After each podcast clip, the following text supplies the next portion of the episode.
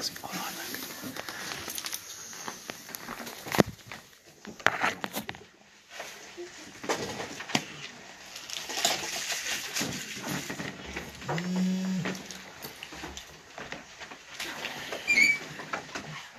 the book of Acts of the apostles, it talked about the day of Pentecost. The day when the when the apostles and all the disciples of Jesus were supposed to wait in the upper room until they receive power from the Holy Spirit. He says, and then you'll be my witnesses. In Jerusalem, in Judah, and, and Samaria, and even to the ends of the earth. So they waited, and it says on the day of Pentecost that the Holy Spirit fell upon them, and it says, and they were all filled with the Holy Spirit. So, when we go to Acts chapter 4,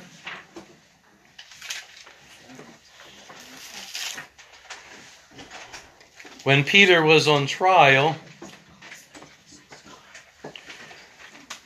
in verse 7, Acts 4 7. And when they had set them in the midst, they asked, By what power or by what name have you done this? And verse 8 says, Then Peter, filled with the Holy Spirit, said to them, It makes the notice that Peter was filled with the Holy Spirit. In the same chapter 4, after they were threatened to not speak in the name of Jesus. In verse 29, it says, Now, Lord, look on their threats and grant to your servants that with all boldness they may speak your word by stretching out your hand to heal, and that signs and wonders may be done through the name of Jesus, your holy servant Jesus. And when they prayed, the place where they had assembled together was shaken, and they were all filled with the Holy Spirit. And they spoke the word of God with boldness. And the beginning of the society of the church and their love for each other and being of one heart and one soul. But it keeps on mentioning, and we're going to touch on a few more, this statement, and they were filled with the Holy Spirit. After they had prayed, and they were filled with the Holy Spirit. We say, well, wait a minute. Didn't that happen on Pentecost? Why is it making mention of it again? Well, we've talked about this before, but there's a reason why I bring it up again and again. Because there's a message in this. That the people that were filled with the Holy Spirit on Pentecost, it makes mention after they prayed, they were filled with the Holy Spirit again.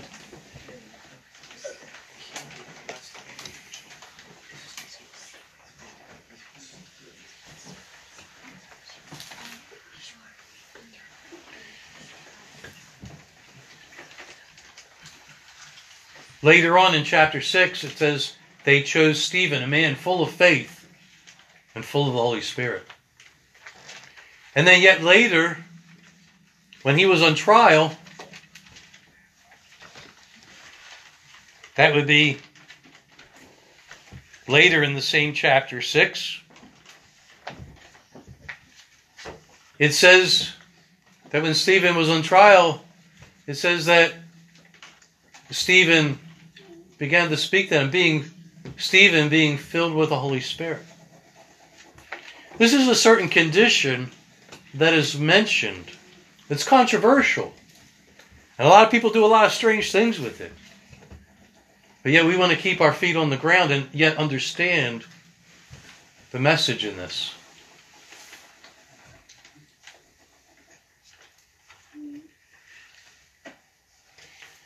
They prayed for boldness, and it says they were filled with the Holy Spirit, and they spoke the word with great boldness.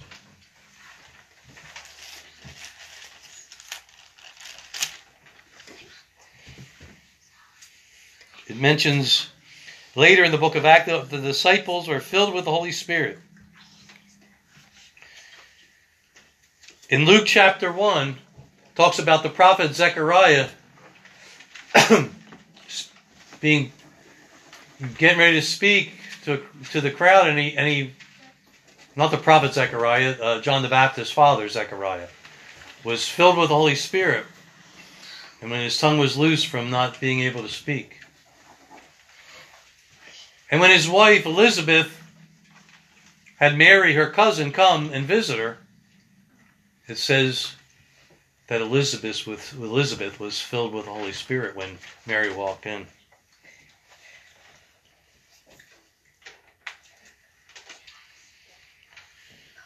So we can say, well, what does all this mean for today's Christian?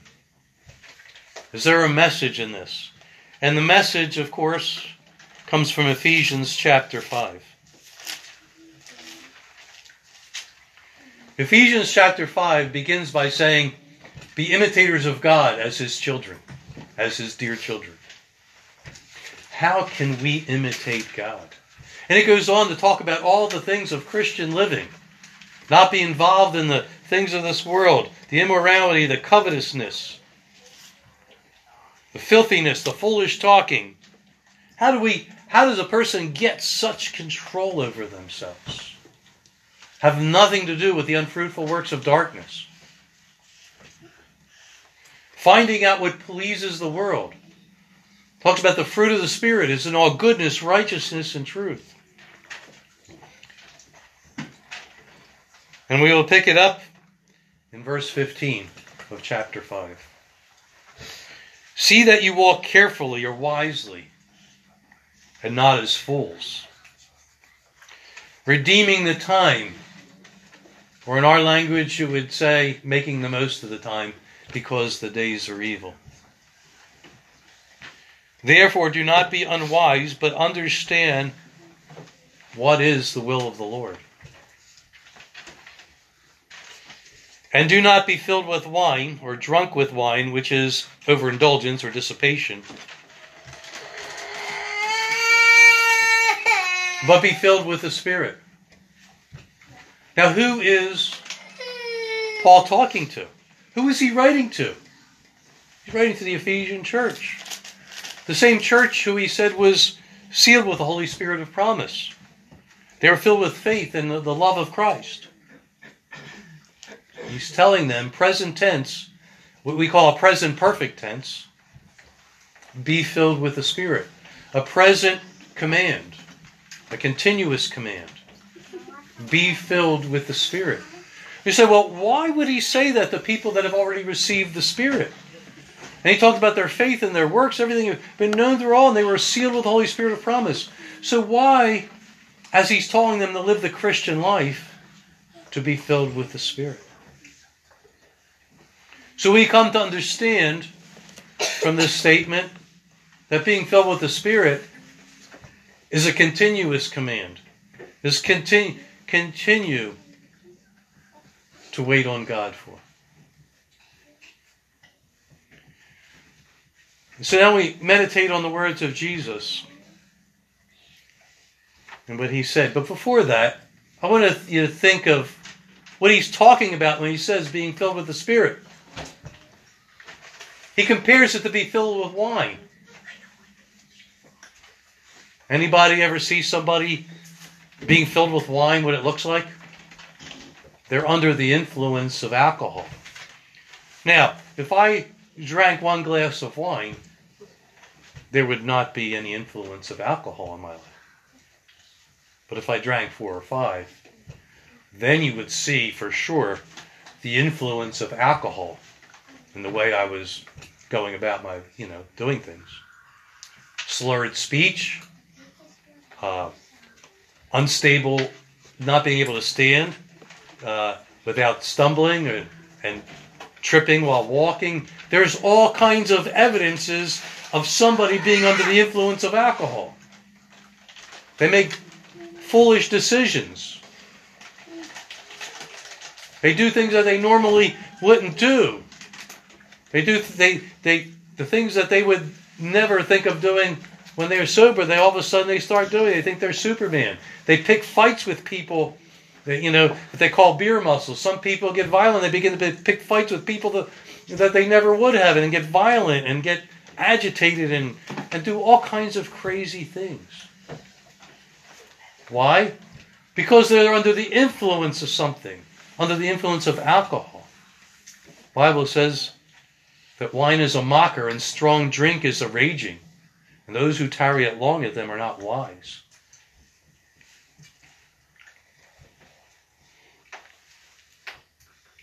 Overindulgence into alcohol or, or other things, you see the influence of overindulgence. Not just alcohol, but other things. You see an evidence of it. If someone is filled with wine, filled with booze, you can see the evidence of it. And Paul uses that as a comparison to being filled with the Spirit.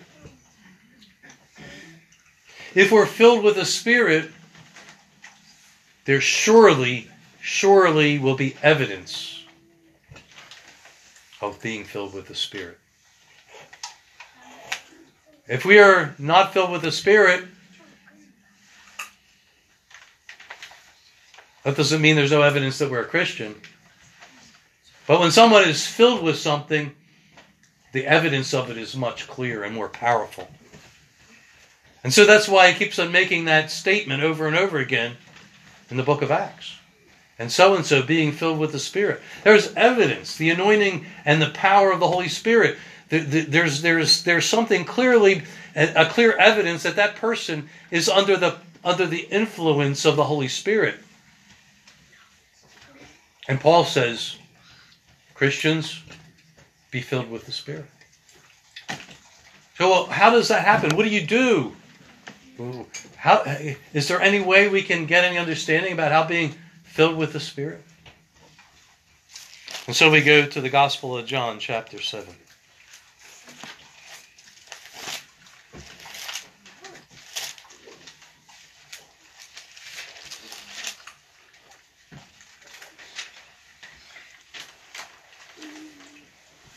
Hmm.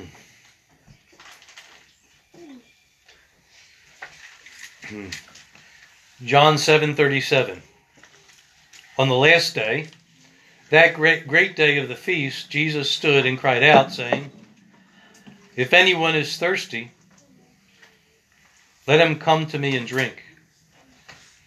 He who believes in me as the scripture says out of his heart or some say out of his innermost being will flow rivers of living water but this he spoke concerning the Spirit, whom those believing in him would receive.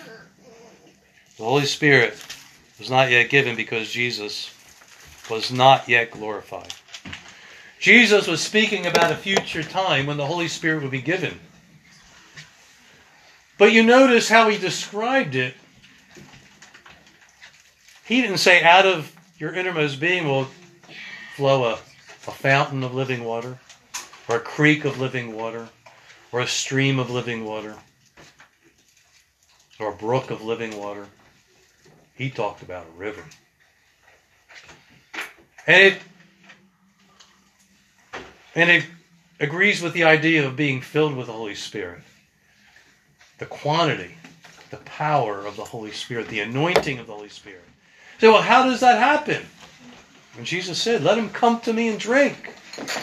It is through coming to Jesus that we're and and and receiving from Him that we're filled with the Spirit. And they say, "Well, that happened when I was born again." And this message is to those who want to be born again, but it's not just meant to talking about a one-time time experience. It's talking about a river flowing, a continuous thing happening. Out of innermost being will flow rivers of living water, something that's supposed to continue to happen. And when we feel dry, and when we feel lifeless in our Christian walk, and we feel like it's just a think religion and it's all in our heads, and we just feel really empty inside, what's the problem? We got to continue to come to Jesus. To, to continue, that's that's that lifeline of life in the Spirit, of having a personal relationship with the Lord Jesus Christ. Coming to Him on a personal level. He'd come to me. Jesus says, Come to me, who you are burdened and heavy laden, and I'll give you rest. Do you think that's only to unbelievers, that message? No. We find ourselves being not at rest, not at peace as Christians, too. And so we come back to Him to, to, to find that rest, that peace that eluded us. And we come back to Him to find that rest. And we also come back to Him to be filled with the Holy Spirit. That's why Paul told the Ephesian church to do that. Do not be filled with wine, but be filled with the Holy Spirit. Don't be filled with the flesh. Don't be filled with carnal thinking. Be filled with the Spirit. The constant command.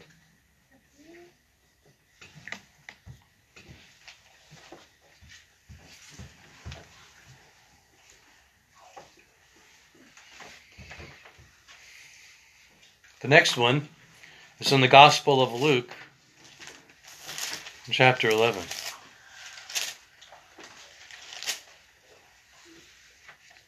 Jesus was asked by his disciples, teach us how to pray.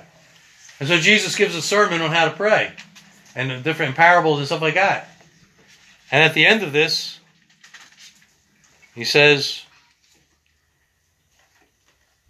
talks about asking, verse 9, knocking. Verse 10 talks about seeking and finding. And then in verse 11 he says, If a son asks for bread from any father among you, will he give him a stone? Or he asks for a fish, will he give him a serpent instead of a fish? Or if he asks for an egg, will he give him a scorpion? If you then, being evil, know how to give good gifts to your children, how much more will your heavenly Father give the Holy Spirit to those who ask Him? To those who ask Him. When I read all the instructions in the New Testament about being born again, about being converted, about being saved, I don't see anywhere where it talks about asking God to give them the Holy Spirit. But he says, how much more, as if it's in a quantity, how much more will he give the Holy Spirit to those who ask him?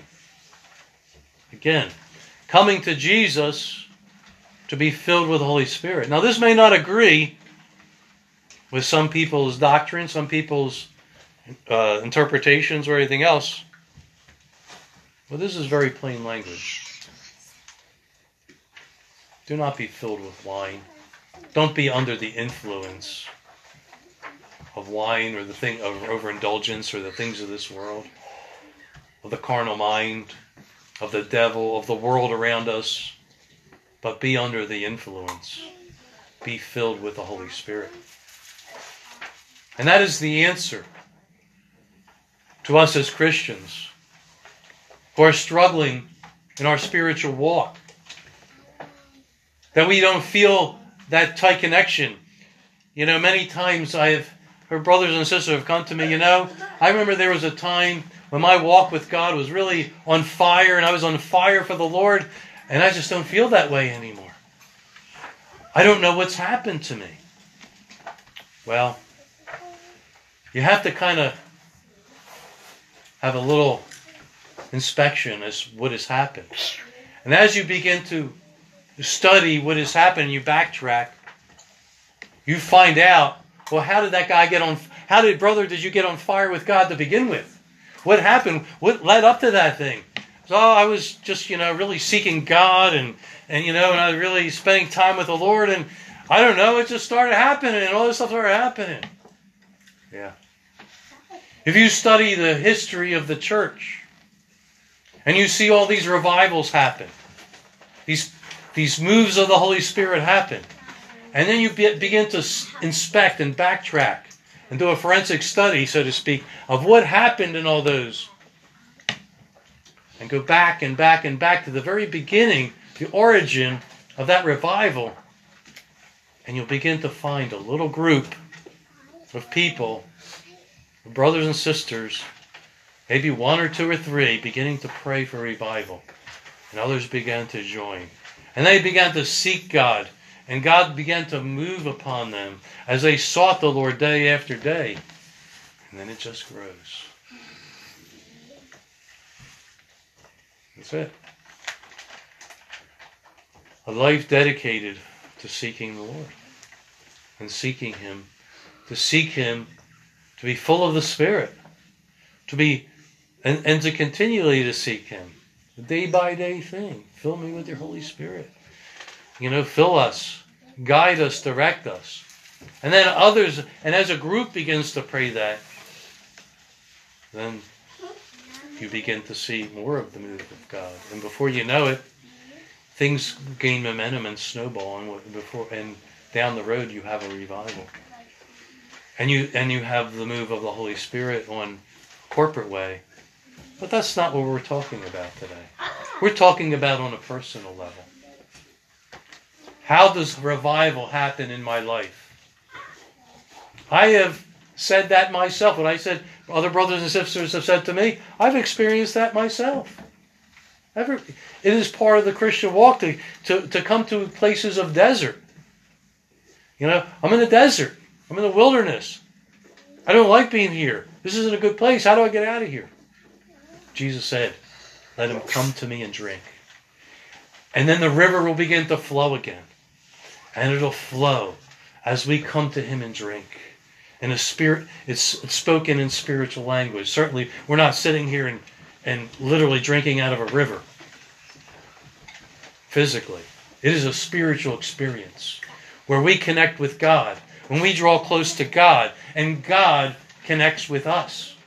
And the Spirit of God begins to flow in us, and the influence of the Holy Spirit becomes evident in our life, not only to us, but eventually it becomes evident to others.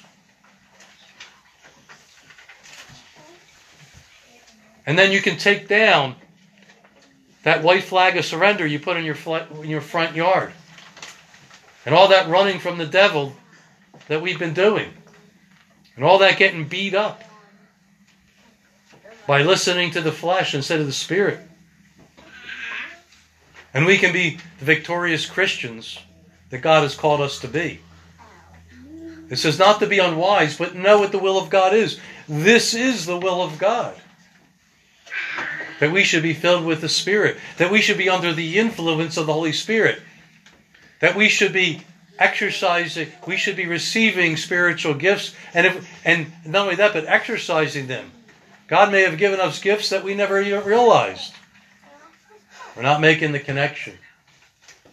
Draw close to God, and He will draw close to us. And you'd be surprised the experiences that we can experience when we draw close to God. Not just once. You know, that's one of the problems. We draw close to God, we begin to experience revival in our life, and then all of a sudden it goes away. Where did it go?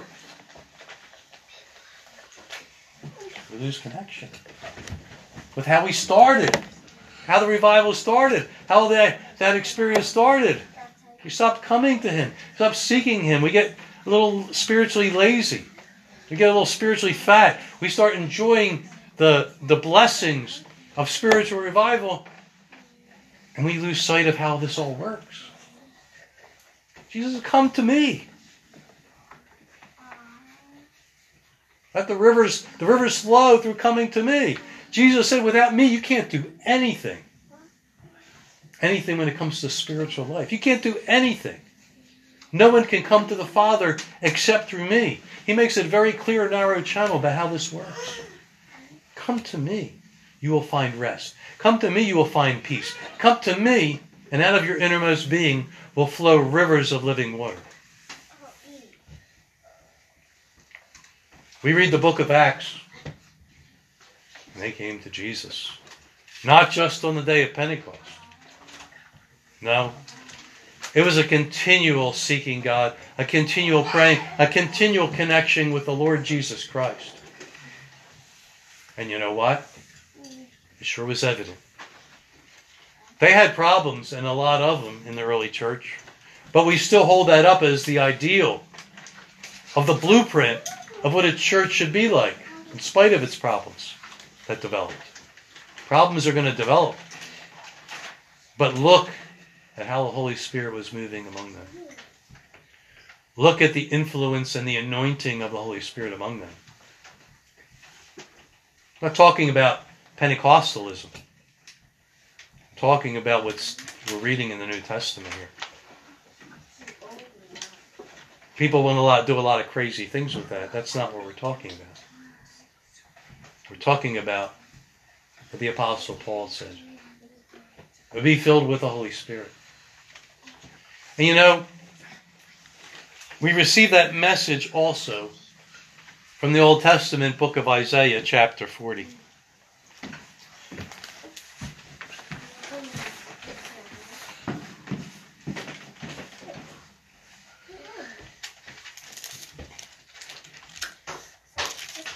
Isaiah chapter 40.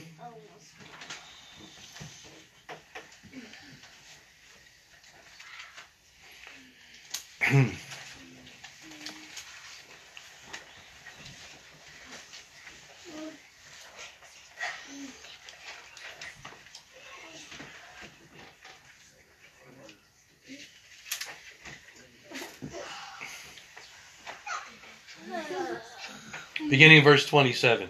Isaiah 40, 27.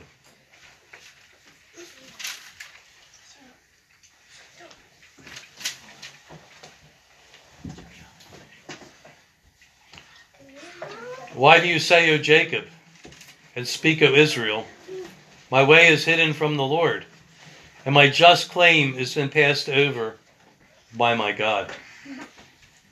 You know, this is people in Israel saying this. God's not being fair to us. I have a just claim and God's just passing over it. My way is hidden from the Lord. He's not he's not seeing, you know, what's going on in my life and all my problems. He's not seeing it. And so the prophet Isaiah, God speaks to the prophet Isaiah, and this is what he says. Have you not known? Have you not heard? The everlasting God, the Lord, the creator of the heavens of the ends of the earth, neither faints nor is weary, and his understanding is unsearchable. He gives power to the weak, and to those who have no might he increases strength. Even young men shall faint and become weary, and the young men shall utterly fall. But those who wait on the Lord, those who wait on the Lord, shall renew their strength. They shall man up with wings like eagles. They shall run and not be weary. They shall walk and not faint. If we're weary in our Christian life, if we're fainting or giving up, can also be translated giving up. In the New Testament book of Hebrews. It says, We will not, we will reap if we don't faint. We don't give up. If we feel like giving up, our strength can be renewed. We can run and not be weary. It comes through coming to the Lord and waiting on Him. Just like Jesus said in John chapter 7 Let him come to me and drink. Our inner, our inner man can be renewed from day to day. The outward man is perishing. Paul says, but our inner man is being renewed day to day.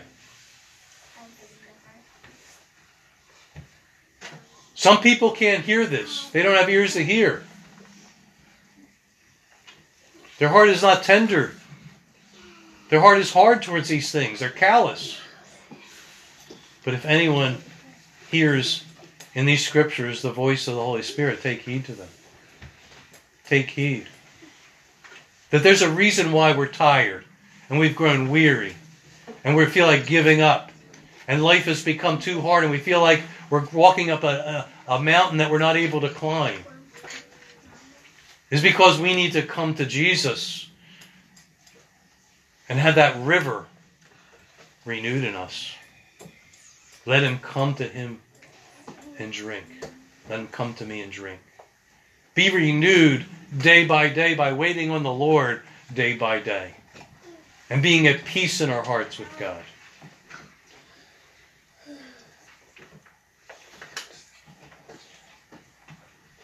Those who wait in the Lord shall renew their strength. Come to Jesus. Jesus says, Come to me, and he will give us rest and peace. If there's no rest in our soul and no peace, we're not coming to Jesus in the way he said, according to the truth and in faith. He said these words. Do we believe them? Because he who doubts, don't let, the Bible says in book of James, let not that man think he'll receive anything from God. He's a double minded man, and his life is going to be unstable. He's going to be like a rickety table. One leg is longer, just like rocking the boat all the time, unstable.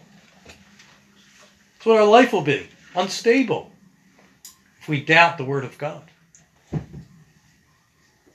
I can't make you believe the Word of God. Neither can anybody else. That's something that we have to wrestle with God about. Believe it or don't.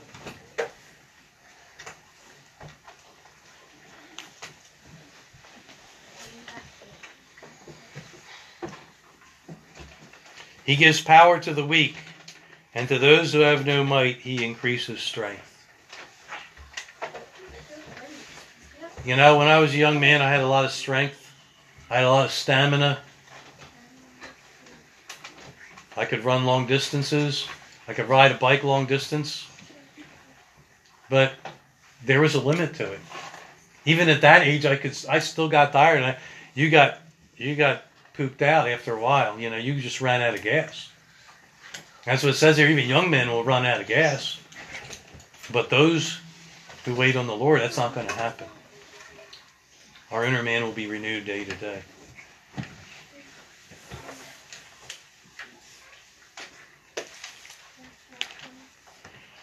So, however that fits into your doctrine or whatever else, the fact is, the apostle under the influence and the anointing of the Holy Spirit. Says not to be under the influence of wine, to be filled with wine, but be filled with the Holy Spirit. And each of us have to wrestle before God about that. Some will say, I don't have time for that.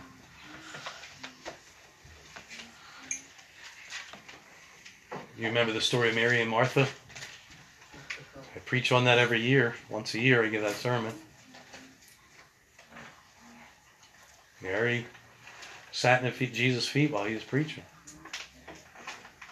Martha, it says, was encumbered about with much serving, and she was mad at her sister because she was, quote, wasting time sitting at Jesus' feet hearing him. Why don't you rebuke my sister and tell her to come and help me? Get ready for this feast. And the answer that Martha was given by Jesus, I'm sure it took her back, surprised her. Martha, Martha, you're anxious and troubled about many things. And one thing is needful Mary is chosen. You think she's wasting her time. You think she's doing you wrong. You think what she's doing is more is less important than what you want her to do. And isn't that the truth? Don't we get deceived into thinking some things that are not as needful are more important than what is most needful? Jesus drew it down to one thing. One thing is needful. She was sitting before the Lord Jesus and having listening to him, having time with him, having a relationship with him, was and, and hearing what he had to say and talking with him was more important than all that other important stuff. If any man is thirsty, is that what we really want? Is that what we're thirsting and hungering for? Blessed are those who hunger and thirst for righteousness, for they shall be filled. How much more will, will the Father give the Holy Spirit to those who ask Him? How much more will He renew us day by day if we come to Him and seek Him for it?